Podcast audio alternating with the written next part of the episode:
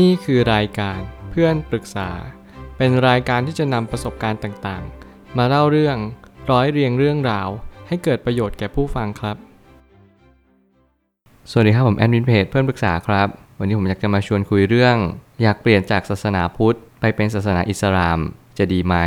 มีคนมาปรึกษาว่า อยากปรึกษาเกี่ยวกับศาสนาค่ะ คือเราเป็นศาสนาพุทธนะ แต่อยากเปลี่ยนเป็นศาสนาอิสลาม เพราะชอบและใจไปทางนี้มาตั้งนานแล้ว เราศึกษาทุกอย่างเกี่ยวกับศาสนานี้ มีคนบอกว่าแค่นึกก็สามารถเปลี่ยนได้ แต่เรายังไม่ได้เปลี่ยนในบัตรประชาชนนะ เราเลยมีความกังวลหลาย ๆ อย่างค่ะ แบบเราจะทำได้ดีหรือเปล่า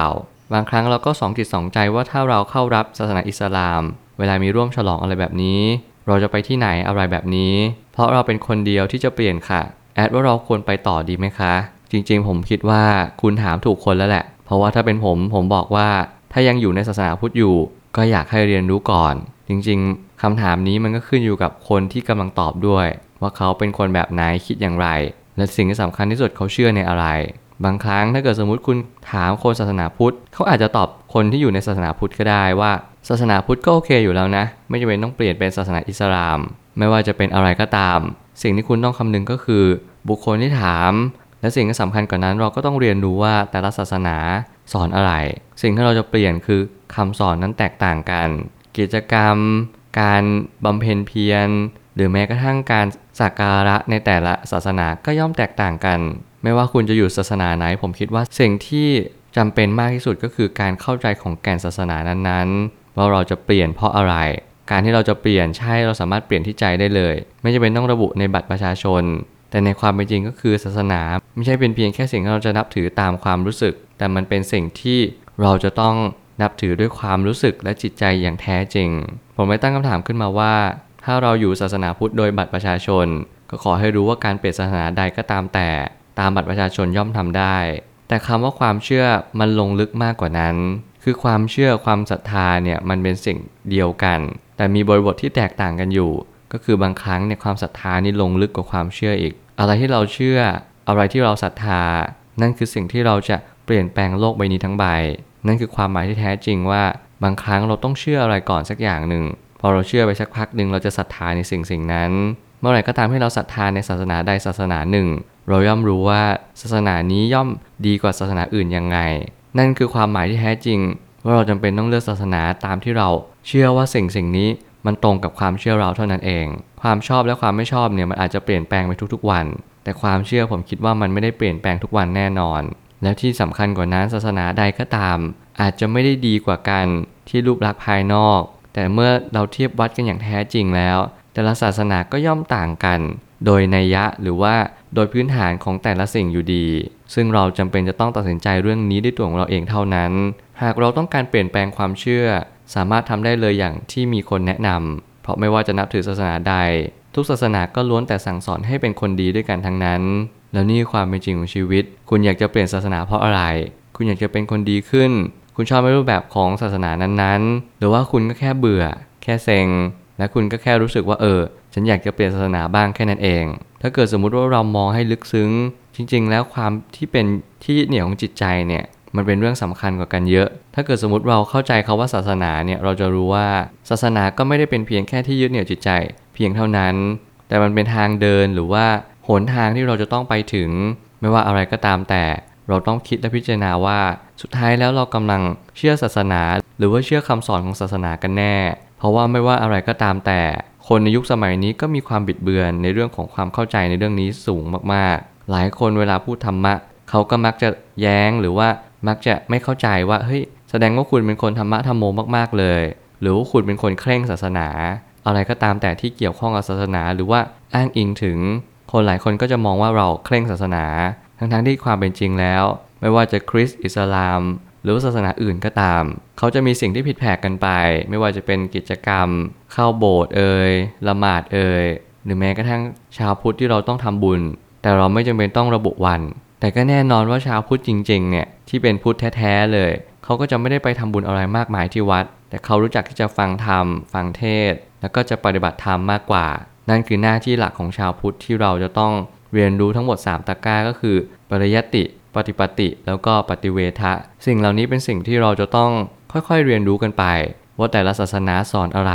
ซึ่งถ้าเกิดสมมติผมแนะนำให้ดีที่สุด จงตัดสินใจตามทางเดินแล้วก็ความรู้สึกที่เรามี แต่ยังไงแล้วเราก็ลองศึกษาศาสนาพุทธก่อนดีหรือเปล่า เพราะอย่างน้อยเราก็ยังอยู่ในศาสนานี้ แถมยังอยู่ในพีเรียดหรือว่าช่วงเวลาที่พุทธศาสนายังดำรงอยู่ด้วยเช่นกัน ไม่ว่าจะอยู่ศาสนาใด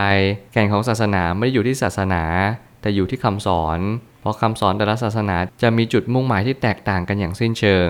คำถามที่ดีคือ ศาสนาใดบ้างที่ทำให้เราหลุดพ้นอย่างแท้จริง แน่นอนถ้าเกิดสมมติเรามีคำถามนี้เกิดขึ้นมา ศาสนาพุทธนั่นเป็นอันดับหนึ่งเลย เพราะว่าเป็นศาสนาเดียวที่ไม่มีศาสดาที่แท้จริง หมายความว่าพุทธศาสนาเนี่ยพระพุทธเจ้าท่านไม่ได้ขนานนามว่าท่านเป็นศาสดาเอก หรือว่าท่านจะมองว่าเออ ท่านเป็นคนที่เพียงแค่เปล่าประกาศศาสนาเท่านั้นเอง นั่นคือหน้าที่ของท่าน มันหมายความว่าสิ่งที่เราควรจะนับถือจริง ๆ ไม่ใช่ตัวศาสดา หรือว่านับถือพระพุทธเจ้าจริง ๆ แต่ท่านให้นับถือพระธรรมคำสอนที่ท่านสั่งสอนมากกว่า นั่นคือสิ่งที่ผมเชื่อว่ามันเป็นตัวชี้วัดที่ดีที่สุด ที่ทำให้เราเรียนรู้เรื่องของความเชื่อ ความศรัทธาแล้วก็การสอบทานบางสิ่ง ที่เราต้องใช้ปัญญาโดยแยบคายจริง ๆ ว่า บางครั้งเนี่ยผมคิดว่าเราเกิดมาเมืองพุทธเนี่ยหรือว่าการที่เราอยู่ประเทศไทย ก็เป็นศาสนาพุทธเนี่ยผมคิดว่าเราไม่บังเอิญนะ เกิดมาอยู่ประเทศใดศาสนาใด เป็นเรื่องที่เราก็ต้องสั่งสมมาสะสมมาเช่นกัน ถ้าเกิดสมมติเราคิดว่าเราบังเอิญ ผมอยากให้คุณทดสอบง่าย ๆ ก็คือ ลองศึกษาศาสนาที่ตัวเองอยู่ก่อน ลองหยิบหนังสือธรรมะมาเล่มหนึ่งไม่ว่าเราจะมีความทุกข์หรือความสุข แต่ถ้าเกิดสมมติคุณมีความทุกข์ก็แนะนำเลย มันเป็นโอกาสที่ดีที่สุดที่ทำให้คุณได้เรียนรู้ว่าบางครั้งเนี่ยคำว่าศาสนากับคำว่าความจริง มันใกล้เคียงกัน ถ้าเกิดสมมติเมื่อไหร่ก็ตามที่คุณแยก ทุกสิ่งออกจากกัน คุณไม่ต้องใส่ใจว่านี่คือศาสนาใด คุณไม่ต้องสนใจว่านี่คือคำสอนของใคร คุณสนใจแค่ว่าคำสอนนี้สามารถนำมาปรับใช้กับชีวิตได้หรือเปล่า หรือว่าคำสอนนี้สามารถที่จะประยุกต์ใช้ให้ชีวิตเกิดความสุขสมบูรณ์ แล้วก็เบิกบานในจิตใจได้จริงๆไหมนั่นคือหน้าที่ที่สำคัญที่สุดที่ ผมเชื่อว่าเราไม่ต้องไปนั่งมองว่าศาสนาคืออะไร พียงแต่ว่าเราฟังเราได้ยินและพิจารณาตามได้หรือเปล่า นั่นคือแก่นสาระสำคัญที่สุดเลยของความเข้าใจในชีวิตนี้ สุดท้ายนี้ ทั้งนี้คนยุคสมัยใหม่ ไม่เข้าใจเขาว่าศาสนาอย่างถ่องแท้ มีหลายคนมากที่กำลังนับถือตัวเราเอง นั่นหมายถึงเป็นคนที่ไม่มีศาสนากระนั้นไม่ใช่เรื่องที่ถูกหรือผิด แต่ควรจะเข้าใจว่าศาสนาเป็นเพียงความเชื่อเท่านั้น ผมคิดว่าศาสนาตัวเองกับการที่เรามองบิดเบือนในเรื่องศาสนาพุทธ เปลี่ยนไปเยอะมากๆ ไม่ว่าจะเป็นพระภิกษุทำเรื่องหน่าอับอาย ผิดศีลถึงขั้นปราชิก ไม่ว่าจะเสพเมถุน ไม่ว่าจะทำผิดกฎของวินัยสงฆ์เนี่ยมากมายเต็มไปหมดเลย นั่นทำให้เราสิ้นศรัทธาหรือเปล่า ผมอยากจะถามอีกครั้งหนึ่งว่า เรานับถือศาสนาพุทธ เพียงเพราะภิกษุสงฆ์ไม่กี่รูปหรือเปล่า หรือว่าเรานับถือศาสนาพุทธ เพียงเพราะว่าพ่อแม่บอกให้เรานับถือ หรือว่าเราอยู่ดีๆเราก็เกิดมาเป็นศาสนาพุทธโดยปริยาย ผมเชื่อว่าบางครั้งเนี่ยสิ่งที่เราไม่เข้าใจศาสนาเนี่ยยังมีอยู่อีกเยอะมากๆ นั่นคือหน้าที่ของเราที่เราต้องตั้งคำถาม แล้วแสวงหาคำตอบ แล้ววันหนึ่งคุณจะพบเจอคำตอบ ไม่ว่าคุณจะเป็นคนแบบไหนสีผิวใดเชื้อชาติใด หน้าที่ของคุณก็คือ พยายามเรียนรู้เรื่องของการนับถือตัวเราเอง พยายามเรียนรู้เรื่องของการนับถือศาสนาพุทธ แล้วแน่นอนว่าบางครั้งเนี่ยมันอาจจะไม่ได้เป็นอย่างสิ่งที่คุณคิดทั้งหมด เมื่อไหร่ก็ตามที่คุณไม่มีศาสนา มันไม่ใช่เพียงแค่ทำลายตัวของคุณเอง แต่คุณไม่เข้าใจคาว่าศาสนาคืออะไร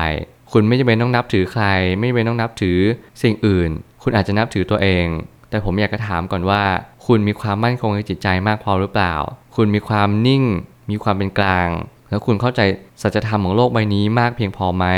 ถ้าคุณสามารถเข้าใจสัจธรรม ถ้าคุณมีความ stable แล้วก็มีความเถนตรงจริง ๆ แล้ว ผมก็สามารถให้คุณนับถือศาสนาตัวเองได้เลย แต่กลับกันนั้นมันอันตรายมากๆ ถ้าเกิดสมมติคุณไม่เข้าใจคำว่าศาสนาหรือว่าที่ยึดเหนี่ยวของจิตใจอย่างแท้จริง เพราะว่าความเชื่อเนี่ยมันเปลี่ยนแปลงทุกสิ่งทุกอย่าง แล้วมันมีทั้งดีและไม่ดีตามมาเชกเช่นเดียวกัน เราจะต้องค่อยๆคคิดและพิจารณาจริง ๆ ว่า ความเชื่อที่เรามีต่อสรรพสิ่งเนี่ยมันคืออะไร บางครั้งการที่เรานับถือตัวเอง มันอาจจะมีผลเสียมากกว่าผลดี เพราะว่าเรานั้นยังไม่มีความเข้าใจความจริง ของชีวิตมากเพียงพอ เมื่อไหร่ที่คุณเข้าใจมากพอ คุณจะรู้ว่า คุณไม่จำเป็นต้องนับถือใคร คุณไม่จำเป็นต้องนับถือสิ่งใด คุณแค่รู้ว่าชีวิตคือธรรมะ ธรรมะคือความเป็นจริง ธรรมะคือสัจธรรมของโลกใบนี้ ทุกอย่างขับเคลื่อนด้วยกฎของธรรมดาของโลก คือกฎแห่งกรรม และก็กฎ cause and effect ไม่ว่าคุณจะทำอะไรก็ตาม สิ่งใดสิ่งหนึ่งย่อมมีผลกับอีกสิ่งหนึ่งเสมอ ผลลัพธ์ย่อมเกิดตามเหตุ ก็คือไม่ว่าคุณทำสิ่งใด คุณก็ย่อมรับผลสิ่งนั้นตามมา ไม่มีอะไรที่สามารถหลีกเลี่ยงกฎแห่งกรรม หรือว่ากฎแห่ง cause and effect ได้เลย ไม่เชื่อคุณก็ลองปลูกต้นส้มสิ ถ้าคุณปลูกต้นส้มแล้วได้ต้นมะม่วง นั่นคือความหมายที่ผิดแผกจากความเป็นจริง คุณอาจจะสามารถนับถือตัวเองได้เลย เพียงเพราะว่าคุณปลูกเมล็ดส้ม และผลมันเป็นมะม่วง ผมเชื่อว่าทุกปัญหาย่อมมีทางออกเสมอ ขอบคุณครับ รวมถึงคุณสามารถแชร์ประสบการณ์ ผ่านทาง Facebook Twitter และ YouTube และอย่าลืมติด Hashtag เพื่อนปรึกษาหรือ f r ร e n d t a l k ด้วยนะครับ